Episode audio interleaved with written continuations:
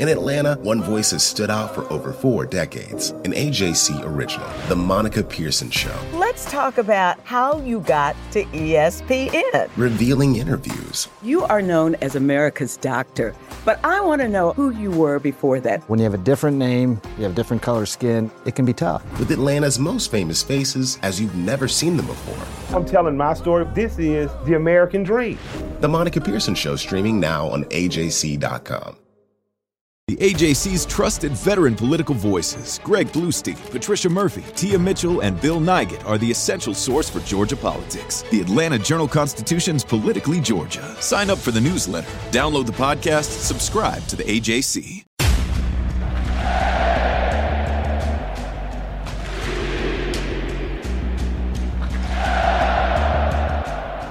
Hey, everybody. This is Doug Roberson of the Atlanta Journal Constitution with another edition of the Southern Fried Soccer podcast. It is May 26th, and on Saturday, Atlanta United will host Columbus at Mercedes Benz Stadium in an MLS game. Kickoff is going to be 7.08. The game will be shown on Bally Sports South. You can hear it on the team's radio partner, or you can follow my live coverage on Twitter at Doug Roberson AJC or on Facebook at Atlanta United News Now. I'll have a game story up within minutes of the end of the game. We'll have a podcast uh, posted the next day, as well as follows on all the action. This is a massively, massively important game for Atlanta United for a few reasons. For starters, the team right now is in eighth place in the East. Only the top seven teams make it to the playoffs, and we're now a third of the way through the season. Now, Atlanta United is tied on points with Charlotte at 16, and it has a game in hand, which means that it can make up those points and easily start to move up the table. But it has to win the game. And right now, Atlanta United is not winning a lot of games. It's one, three, and three, and it's passed seven league games since Josef Martinez underwent arthroscopic surgery on his right knee after the game at DC United in early April. The team is scoring a lot of goals, but it's giving up a lot of goals because, well, frankly, your starting goalkeeper is out for the season. Your starting center back is out for the season. Your starting defensive midfielder is out for the season. All these injuries keep piling up, and it makes it hard to gain chemistry, cohesion, confidence. The good thing is Alex De John has stepped in at center back and formed a good partnership with Alan Franco. We'll see if George Campbell plays on Saturday. But it is a, a big game, and here's Gonzalo Pineda talking about that. Such as the mentality, winning duels, uh, life or death in every part of the field, uh, concentration, set pieces, uh, little details where, uh, you know, we know that we need to improve in certain things. Uh, but again, it's, it's, uh, it's a work in progress at times with a, with a group that is being through a lot of adversity. And so I'm very happy with the response that I've seen. Yeah, here's Brooks Lennon talking about playing at home and the importance of trying to get three points heading into this two week FIFA mandated break. Obviously, every time we play at home, we want to get three points, and um, you know we're coming off a, a good result in, in, Nashville. You know, getting that that draw late uh, in the game. So yeah, all focus is getting three points at home uh, into the break, and hopefully we can put ourselves in a, in a good spot in the table. Um, you know, and and you know put us in a good position after international break. A key for Atlanta United on Saturday is going to be trying to control Columbus's Lucas Zelarayan. He's one of the best free kick takers in Major League Soccer. Atlanta United, as most of you know, is not very good at defending free kicks slash set pieces. They've given up seven goals this year already on such plays or the remnants of such plays. Here is Pineda talking about the best way to try to control Zelarayan. Well, many many things. One is keeping the ball, keeping the ball, trying to have more the ball than them. They're also a team that that like the, to possess the ball. Their possession is, is pretty high.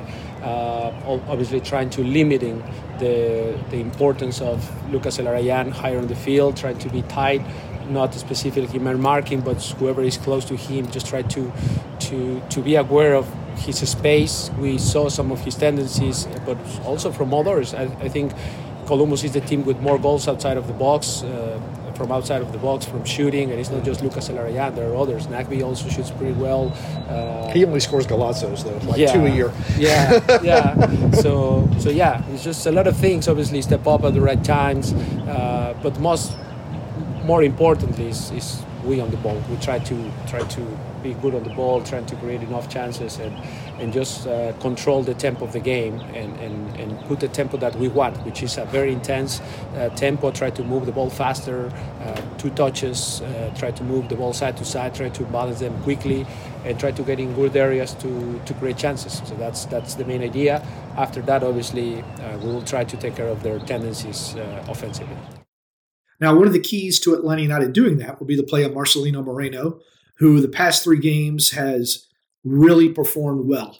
Um, quite a few assists. He's got a, uh, like an assist or a goal in each of his past five games.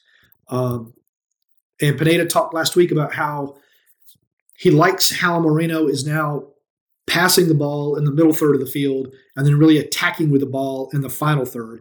I asked Moreno if that was a point of emphasis for him, and here's his answer.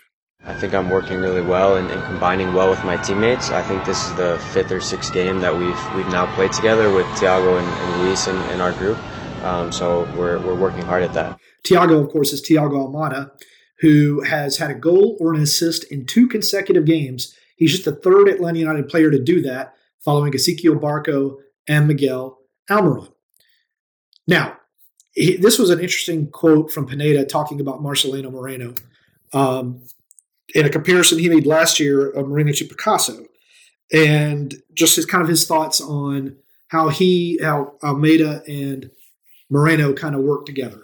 The reference was more about he's an artist and he's natural. Like like Marcelino is a natural player. He he feels the game. He wasn't taught. He wasn't in academy. He wasn't a guy that that uh, coaches in academy can teach you some fundamentals of football angles, uh, one two touches, control with the left to the right, uh, orientated. No, he's a natural player. He played on the streets, he played in his neighborhood, in his little town, and, and, he's just a natural player that feels the game. And that's what I love about Marcelino's game. He he just just just feels the game and then express himself.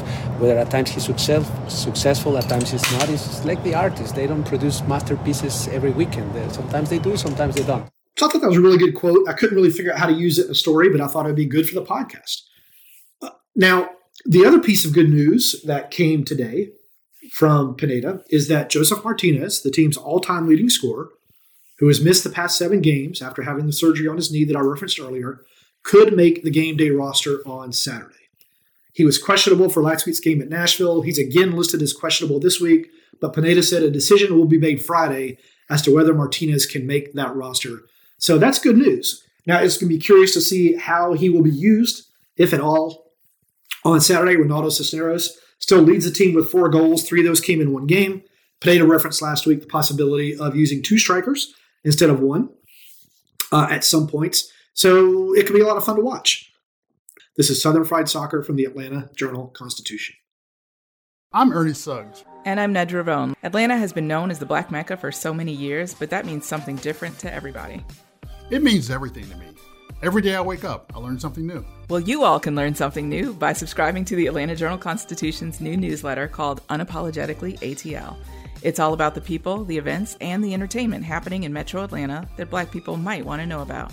So subscribe today at www.ajc.com slash unapologetically ATL. All right, the Atlanta Journal Constitution has a special offer for Atlanta United supporters and listeners to this podcast. If you subscribe today, you will not only get unlimited digital access to the AJC and the Sunday paper for $2.30 a week, but we are also throwing in a special limited edition Atlanta United and Atlanta Journal Constitution scarf.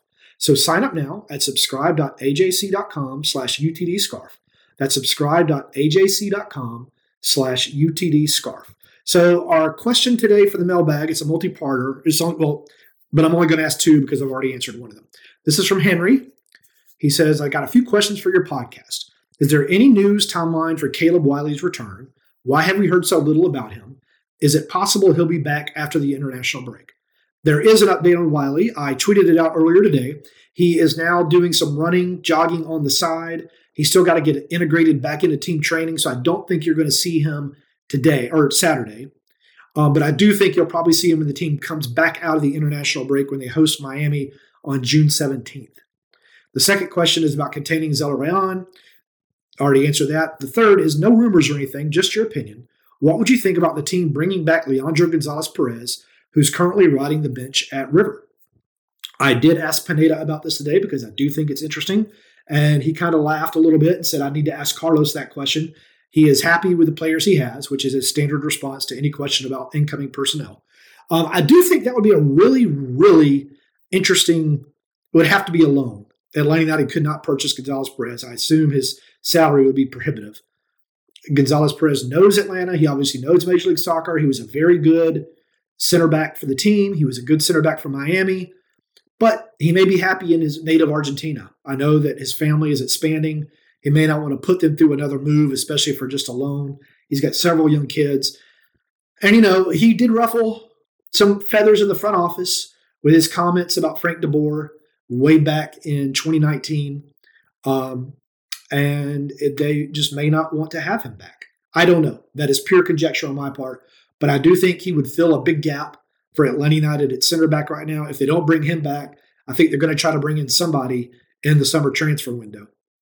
Uh, and LGP would provide some, some really some fire and some leadership. But the team is still developing right now. It's a, a group of quiet players for the most part. There's a couple that are that are fiery, but not like Leandro Gonzalez Pirez, who's you know like an oven on 500 all the time when he's on the field, which can be good and can be bad. But I think the team could use some of that right now. Uh, but it's a fantastic uh, possibility, an interesting question from Henry, and I want to thank you for that. All right, we're going to wrap up this Southern Fried Soccer podcast. This is Doug Roberson. You can find me on Twitter at Doug Roberson AJC. And I want to give a special uh, shout out to Jay Black, our normal producer. Uh, thoughts and prayers are with you and what's going on, buddy. And um, we've got your back. All right. Hug your loved ones. Y'all take care.